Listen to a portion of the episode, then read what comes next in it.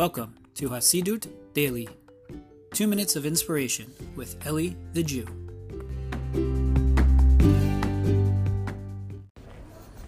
Hello, and thank you for having me as a guest speaker on this chat.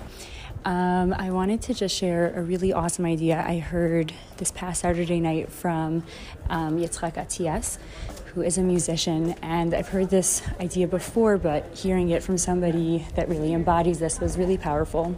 And that is that at the party of Achashverosh, there was every form of physical pleasure. Everything was super extravagant and beautiful and lavish. And the only thing that they did not have was music. Because even Achashverosh understood that if the Jewish people would have heard music, it would have literally drawn them to do teshuvah. It would have spoken to their souls on a level that no words or anything else could have touched them. And for that reason, he, there was a complete absence of music, and unfortunately, the Jews did sin.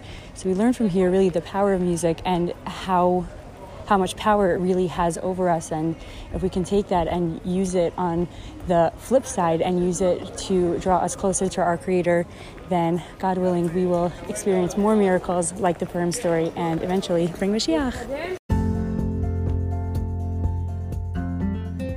Thank you for listening to the Hasidus Daily podcast. For more inspirational content, including books, audio, and video presentations, visit elithejew.com.